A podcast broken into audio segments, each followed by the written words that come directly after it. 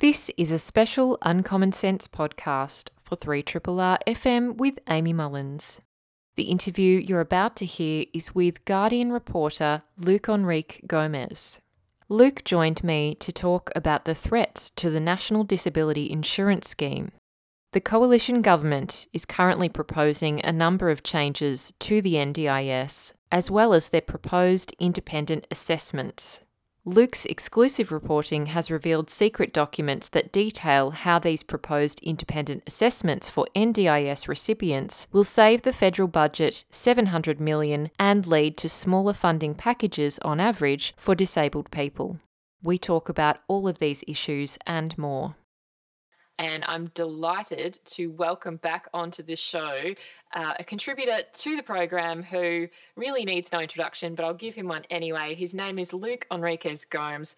He does really brilliant and literally award winning reporting on welfare and inequality uh, for The Guardian Australia.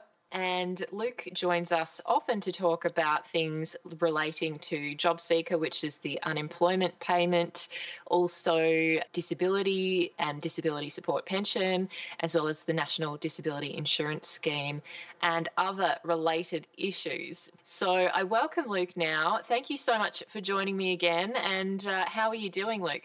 I'm going very well, Amy. How are you? I'm pretty good, yeah. Surprisingly chipper. given the content we're about to get into. Yes. Um, maybe I won't be at the end. But it's something that at least uh, we're getting some more information about. And in that sense, it shows the value of an upper house, a Senate, House of Review, where we do see um, some of these policies put under really kind of fierce examination, and it's become harder and harder to actually do that because certainly departments have become more adept at having things taken on notice and then not really providing any information or not particularly useful information in some cases to the questions that senators put to them. But I do think it's quite relevant to the conversation we're about to have um, about the National Disability Insurance Scheme. Mm-hmm. So, uh, colloquially or shortly um, by acronym termed the NDIS, this is a scheme which we have discussed in the past, and it is really something that I know so many people who are on the NDIS really deeply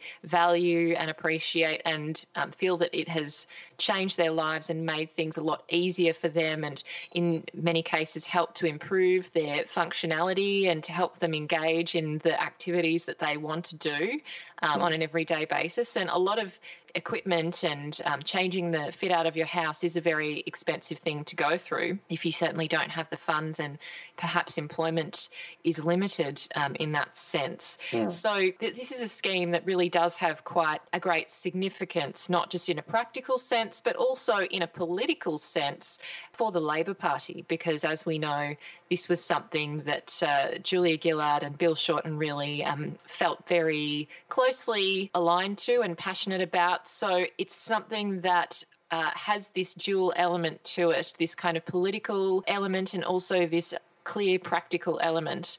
And so when we talk about changing the NDIS and improving it, so to speak, this is when things can become a bit contentious, can't it?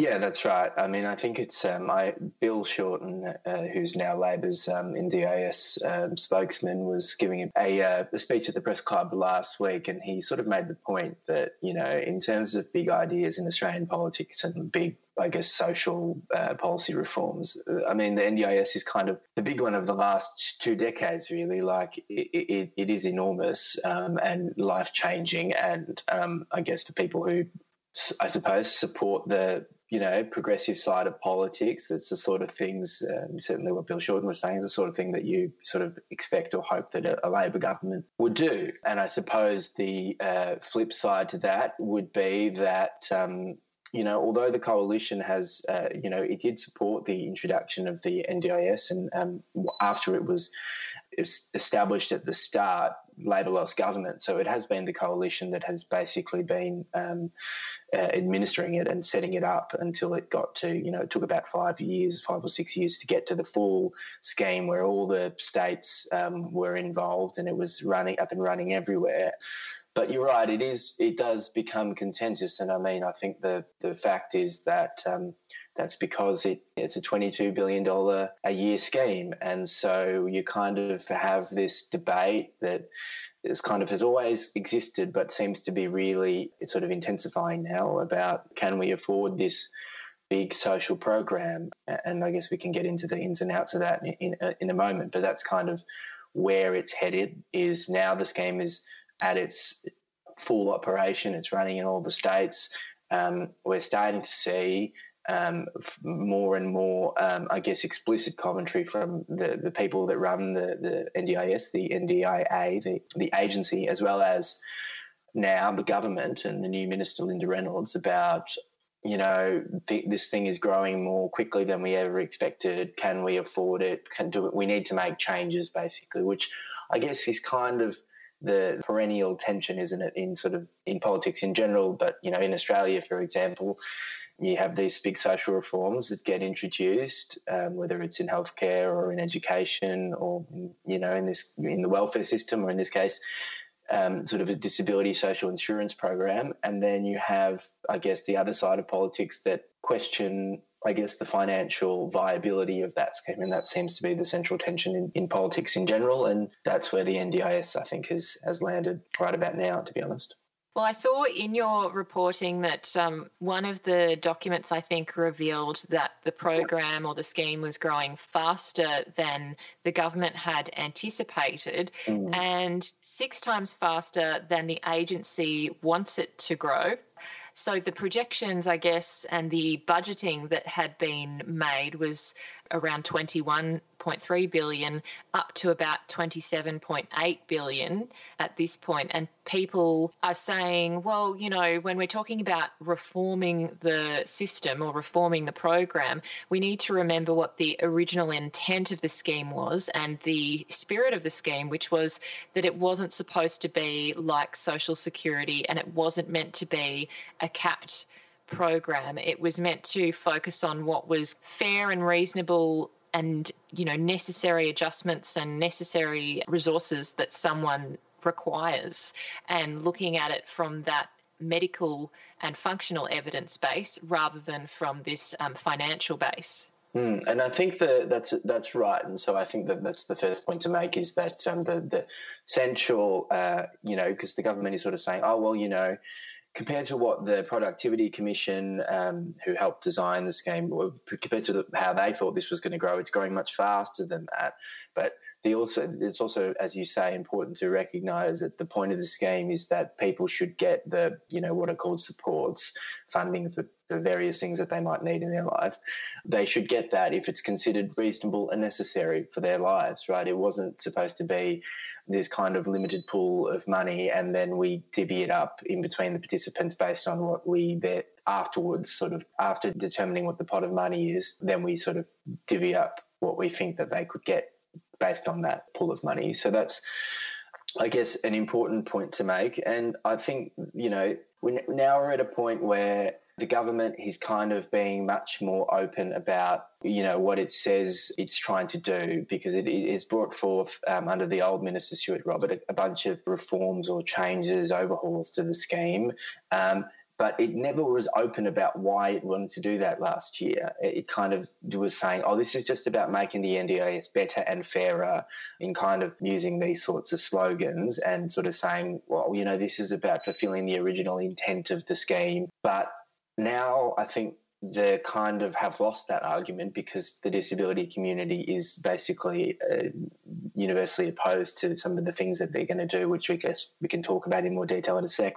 And so, therefore, they've kind of now gone, okay, right, we need to sort of set up a new argument here if we're going to get these reforms through. And now they're talking more openly about, oh, well, if we don't do these things, the scheme is not going to be sustainable and it's not going to be there for, you know, future participants and the like. But I think everyone sort of knows that the things that they had proposed last year, they were doing it for the same reasons. They just weren't being honest about it, right? They weren't being honest about the fact that this was about uh, we can have a semantic discussion about the difference between cuts or slowing the growth in spending and slowing the growth in the number of people who access the scheme. But that's basically what the aim was, right? It was they want to put the NDIS on a, uh, in their mind, a more sustainable footing. So I guess at least now the debate can be had uh, under sort of more honest terms, right? You can yeah. sort of, you can. It's at least now. With Stuart Robert, you know, for all his kind of, he had a very, um, you know, everyone sort of says he had a very competitive relationship with some disability organisations, and, and so far Linda Reynolds has struck a much more, uh, I don't know, collegiate tone, but.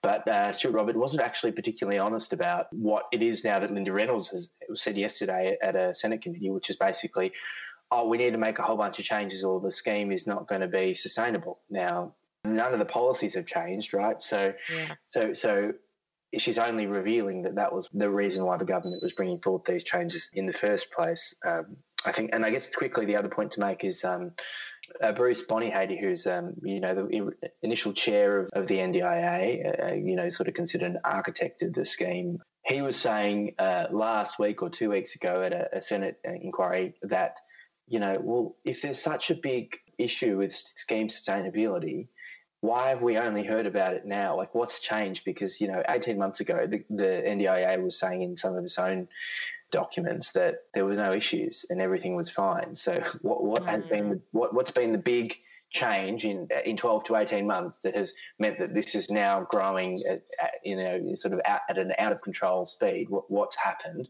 And the other point you made i guess is well it's the same people running it. So you know who should be taking responsibility for that? Um, so i think those are those are some sort of points that you'll probably be hearing in this debate as it plays out yeah, well, certainly a number of governments have used pandemics and recessions and economic issues to then get through some of the unpopular changes they've been wanting to make for a long time. So perhaps that's one potential explanation for the timing.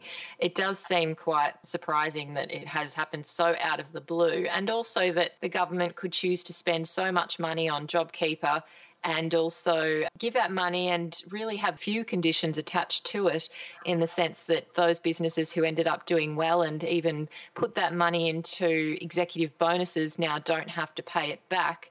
So it does seem like it's also a quite blatant situation of, you know, where you choose to put your money versus um, where it's required at the moment, what the policy priorities are.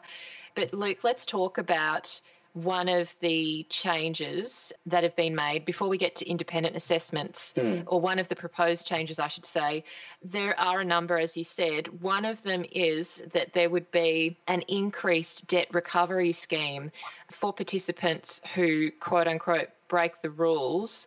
Um, that's just kind of like air quotes to say, I don't quite understand what breaking the rules would cover but I did see that there were reports that two senior public servants who worked on the controversial robo debt scheme um, are now working in compliance for the NDIA. Mm. And that certainly has rung alarm bells for people involved with the scheme, um, obviously, given the past history of it and the fact that it went to court and was found to have breached the law.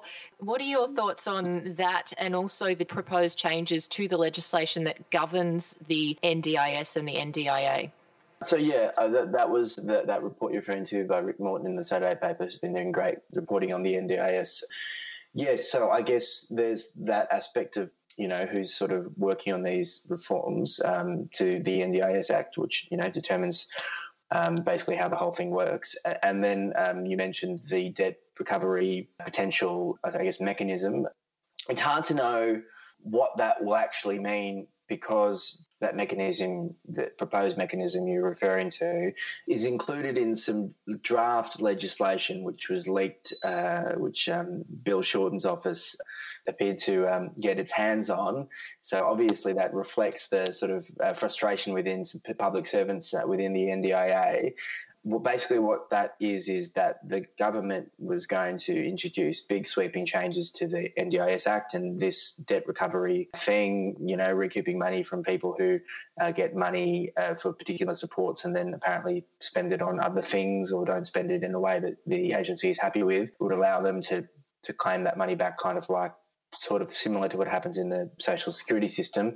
That is supposedly one thing that is proposed, but you know the government has not released the actual draft legislation, so we don't really know what's going to be in there and, and what's not. And some of the other things that were in that in the leaked draft have been ruled out by the minister. So hard to know. I think more broadly, though, that change to the NDIS Act, that legislation, which we still haven't seen, it's, I think, the big worry for people, disability advocates, they've been sort of very concerned about any changes to this idea of reasonable and necessary, right? Those are kind of the, those are kind of the uh, magic words in the NDIS, basically, right?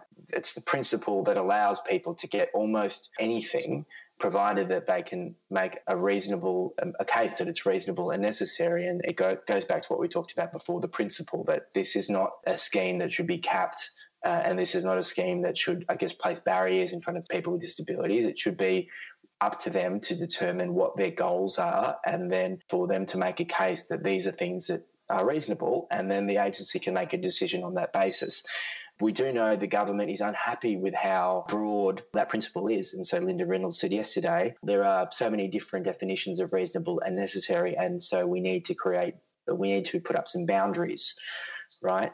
That means that the, the agency is is going to and the government is going to write laws in a particular way that will either allow the minister to determine what things are not necessary in a sort of unilateral fashion. So the obvious thing, um, which I think we've talked about before, is uh, sex worker services or sex sex therapy services, uh, which Stuart Robert, the previous minister, said he was uh, completely opposed to, but the federal court said should be funded if a person can make the case it's reasonable and necessary, um, but other things as well. So basically, it's a big change that would allow the government to say yeah, we, we did originally start the scheme saying you could basically fund anything that wasn't funded by the states. Anything that was not funded by the states' health systems can be funded by the NDIS if it's reasonable and necessary. And now the government's saying, no, we don't agree with that anymore. We want to put up boundaries that prevent certain things from being funded. It's a, it's it's a very big change, and and people with disabilities and their, their advocates are concerned about it.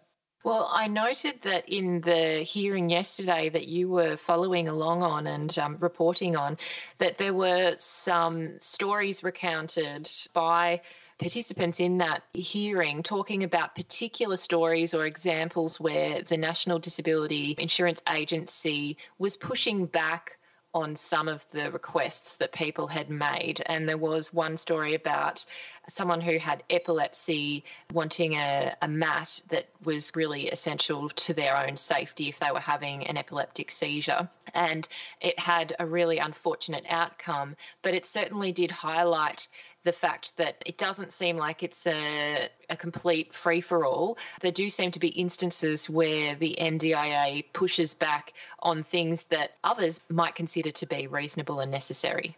Well, that's right. So the NDIA, uh, I guess the, the, the, tension here, right, is that the law itself is quite broad and allows for lots of things to be funded, but the agency is still responsible for determining in its own way what it chooses to fund, right? So that's the tension. And so often it just says no to people, and then they have to go to the um, AAT, which is like the tribunal, which can allow you to appeal decisions like NDIS decisions.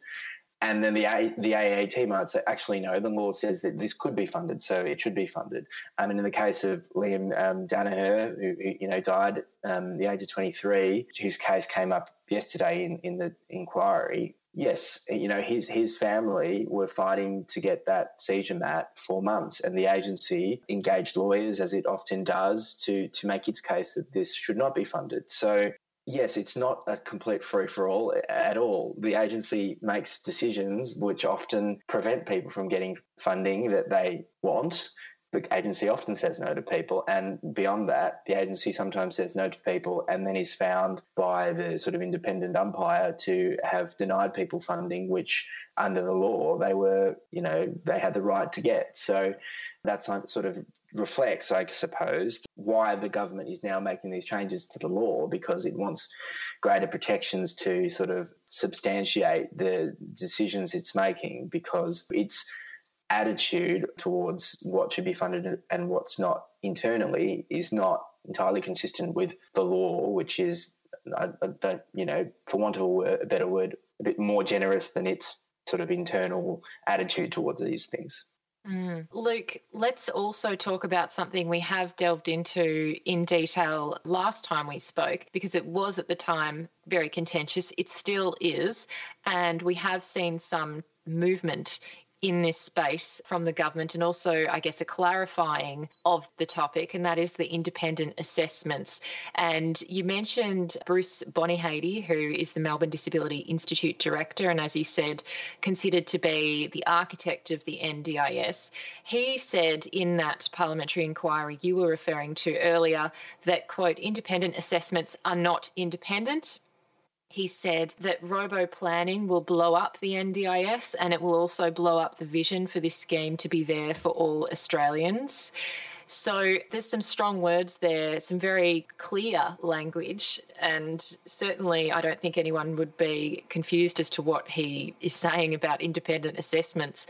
We have talked about them, but for those who may have missed our conversation, what are independent assessments? And now that we have this greater information. Your reporting that I was mentioning earlier, um, in terms of the secret documents from the NDIA, and also we now have the information from the minister in charge, Minister Reynolds, from yesterday and her assessment. So, with all of that in mind, um, now that we have more information, what are these proposed independent assessments that, although they're supposedly paused, are actually still likely to go ahead? Uh, so the assessments are at the moment participants and applicants to the NDIS submit reports and you know evidence from their own treating specialists, and then that is assessed by the agency. And what the government wants to do is have people go and do an interview of about three hours, give or take, with a, an allied health professional that is contracted by the government. They would uh, essentially conduct a questionnaire, and, and the government says that this would make it more consistent because it believes that people's own specialists are essentially biased and they're giving people more generous uh, assessments than than is appropriate. Um, the which is controversial, given that these are you know doctors and allied health professionals. It's it's, it's controversial. Uh, it's also consistent with what they did with the disability support pension, mm. which is to introduce the, sort of a, a government doctor to uh, also oversee that process. And basically, this has created an almighty fight between the disability community who are completely opposed to it and the old minister, Stuart Robert. Now, the new minister, Linda Reynolds, has said last month uh, she was going to pause the rollout. These were supposed to start in the middle of the year. She said, We're going to press pause. And the community basically thought, Oh, this is great because it means that we, they might be scrapped. She's still deciding whether or not to go ahead with it. Uh, and her language was, uh, I think, a little untidy and didn't quite. Um, make the point that she made yesterday, which is that actually uh, she's committed to rolling these out, and the consultation period that she's uh, said she would undertake is only really aimed at determining a, a, version of these assessments which perhaps might be a bit more favourable or perhaps be preferred. So she's not at all considering getting rid of this policy. Uh, she's just said we're going to delay it and we're going to talk to people to try and come to a version of it that the community is perhaps able to support. Um, that seems unlikely at this point because there is literally universal opposition from the disability community. Uh, and as you mentioned, Bruce Bonyhady as well has been incredibly vocal about why he thinks it's a bad idea. The Australian Medical Association uh, recently came out against the proposal from the government, and a whole bunch of other health organisations and um, legal groups and the like. It's pretty much at the moment universally opposed, except from John Walsh, who is uh, another former NDIS executive. He supports them, but aside from that, they are very unpopular. And so this does set up a real, you know, does set the new minister on a collision course with um, the, the community very early on in her tenure as the minister. Well, some of the questions that you're asked are kind of weird and um, don't make a lot of sense to many people. I mean, one of them is can you count coins? I'm not using the direct language here, but it approximately is asking can you catch a bus? Mm. These are yes or no answer questions. There's no ability to qualify things. And, you know, anyone who has a disability would know that it's not a black and white yes or no answer for pretty much all of the questions that people are asked. Like, can you dress yourself? Well, maybe for some people it depends on the day. Yes. Um, you know, if their condition is fluctuating uh, or neurological. So, this is something that I know people are rightly concerned by, not just because of the fact that the person who's doing it is someone unknown to them mm. and it's only three hours and it is this really stressful situation where someone has to basically redisclose their disability to a new person and go into all the detail in a very simplistic fashion of mm. how it affects them and their functioning. So I can absolutely understand why not just people in the disability community, but also those who are advocates for people with disabilities are really worried about it. What are your thoughts around this change? I'm not going to call it a reform because it's really not. What do you think about this change and the fact that your reporting has revealed, I guess, something that people in the disability field were concerned about and we've discussed before, which was is this just a way to try and cut down? participants' funding portions and also to reduce the number of people who can access the NDIS? So, yes, we reported documents that we'd seen which showed that uh, last year there was an estimate that these introducing these assessments would reduce spending by $700 million, right? $700 million saving. In, intriguingly, the department secretary and the minister said they weren't aware of that figure at um, Senate uh, estimates yesterday, which I found intriguing. But, um, you know, the documents I've seen are fairly categorical. So we'll see how that plays out. They're not normally documents that uh, government officials or, or, ministers would confirm anyway. And, I, you know, obviously put those questions to them and I didn't get a denial when I asked them uh, a couple of weeks ago. But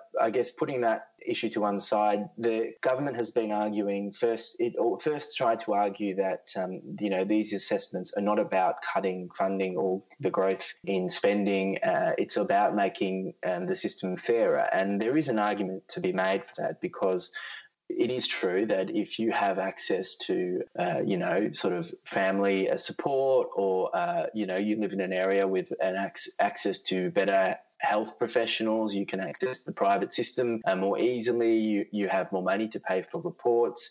You can potentially get better a better outcome. Uh, there is inequality in the NDIS, and and none of the organisations or advocates deny this, and they say that it's something that needs to be worked on. Uh, they just don't support this proposal, which sort of says basically, therefore, we need to sort of reduce funding for some people in order to make it fairer. That's kind of the principle which the government uh, had been denying, but I think Linda Reynolds yesterday made it a bit clearer that no, this is a, a change based on making the scheme, quote, more sustainable, which is kind of a euphemism for reducing the growth in spending or cuts, basically. Not well, not cuts, but um, I guess uh, trying to stop how much money we spend on, on on the program. So, I mean, I think it is important to note that the people uh, who are opposed to this change, independent assessment, they don't say everything's working great. There are issues with particularly people from lower socioeconomic backgrounds missing out on a, a, a package of the same quality or size as someone else because they are limited in, I guess, the supports or the uh, reports that they can gather and, and that sort of stuff. That's true. But I think the fundamental principle has always been that this is supposed to be a, a scheme uh, based on co-design, right? And so, if you're trying to solve a problem that everyone acknowledges exists with a proposal that everyone is against, perhaps it's time to go back to the drawing board rather than sort of pushing ahead with it because that doesn't really sound like co-design, does it? I mean, often, you know, people will say there's almost universal opposition to these changes, but it's kind of an exaggeration. But in this case, it is literally all the op- organisations are categorically opposed. It's it's quite stunning. And so, if this go ahead, I mean, it will be the government doing something to the disability community about a scheme that directly affects them and is based on helping them that they are opposed to. And I think that shouldn't be forgotten. Yeah, well, it certainly does raise the question about whether these changes would, in fact, ensure that disabled people are treated with respect and dignity. It certainly doesn't seem that that's how it would be delivered, given how the trials have been going, based on what trial participants have said has mm. been their experience. And I know that you have spoken individually to a number of them to get a sense about how they felt about the process and what kinds of issues it brought up for them. What are the insights that you've gleaned from these discussions with people who have a disability who are directly affected? Um, well, I guess the first point to make is that obviously the people that I've spoken to, are, you know, people who have decided that they want to talk to me and uh, about their experience, and so I suppose by definition, people that are unhappy about the, the way that those these assessments are carried out. But in saying that, uh, it's kind of what we talked about earlier. That the questions are just so blunt that you can't really get across.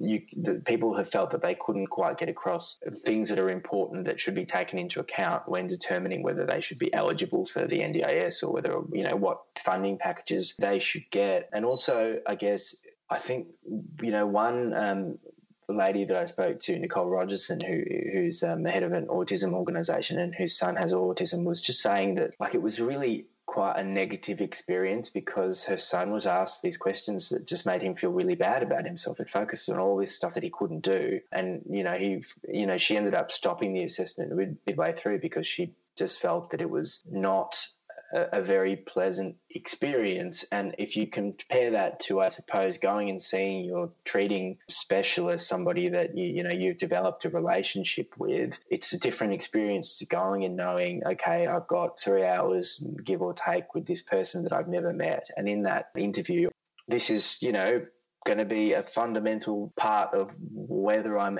granted access to the NDIS or what my funding package will look like. Like that's quite nerve wracking, right? Mm-hmm. It's like, you know, Bill Shorten has been kind of making the rhetorical point quite effectively about like, you know, people are going to be going to re interview for the NDIS. And like, yeah, it's not quite like that, but it, it kind of is as well. So it's, uh, uh, you can understand the anxiety, right? And if the the agency, you know, for the people that have taken part in these trials, it's refused to actually tell people what the plan would look like based on the assessment, the independent assessment, right? So they're doing these trials and saying, oh, you can get a sense of what the assessments are like.